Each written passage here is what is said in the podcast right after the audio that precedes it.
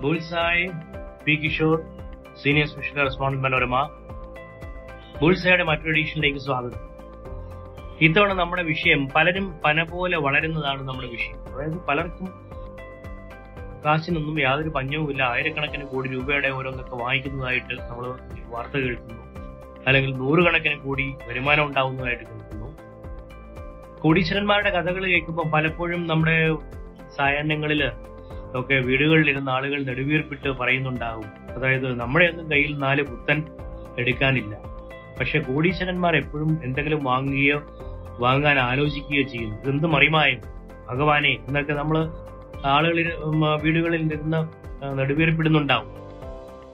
പലരും പന പോലെ വളരുന്നത് കാണുമ്പോഴുള്ള തോന്നലാണ്. ഉദാഹരണത്തിന് അംബാനി ആഗോള കോസ്മെറ്റിക് കമ്പനി റെബ്ലോൺ വാങ്ങുകയാണെന്നാണ് പറയുന്നത്. അതായത് മാസ്ക് മൂലം ലിപ്സ്റ്റിക്കിന് ആവശ്യക്കാരില്ലായിരുന്ന കോവിഡ് കാലത്ത് പൊളിഞ്ഞതാണ് റെബ്ലോൺ റെബ്ലോണിന് ലിപ്സ്റ്റിക്ക് മാത്രമല്ല അവർക്ക് വേറെ ഒരുപാട് കോസ്മെറ്റിക്സ് ഉണ്ട്.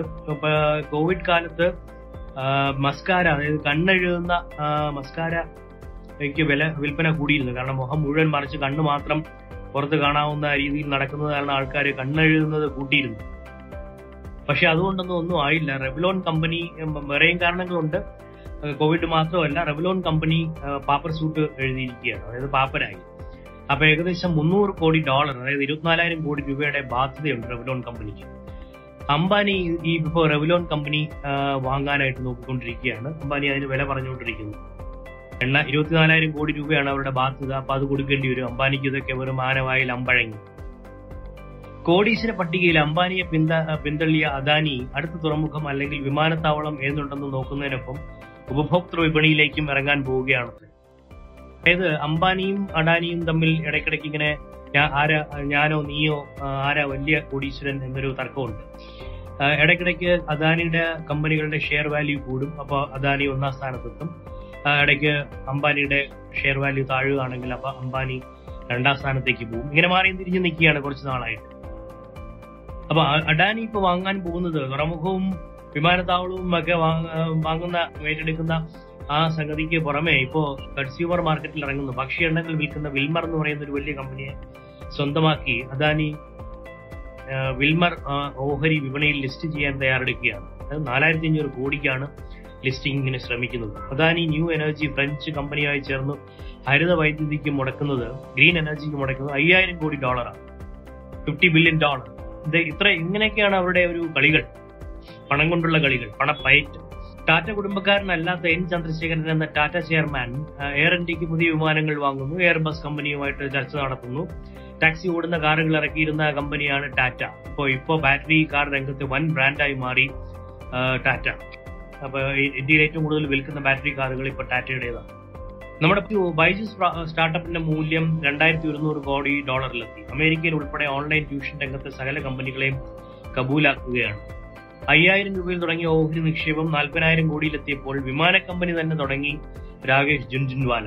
ജുൻജുൻവാല നമ്മുടെ ഓഹരി ബ്രോക്കിംഗ് രംഗത്തെ ഒരു വലിയ ഇതിഹാസമാണ്. അദ്ദേഹം സ്വന്തമായിട്ട് വിമാന കമ്പനി തുടങ്ങി. വിമാനങ്ങൾ ഇപ്പൊ വാങ്ങുകയും പാട്ടത്തിന്റെയും ആകാശയാണെന്ന് പറഞ്ഞിട്ട് തുട- തുടങ്ങിയിരിക്കുകയാണ്. ഇപ്പൊ ഭയങ്കര ബിസിയാണ് അദ്ദേഹം.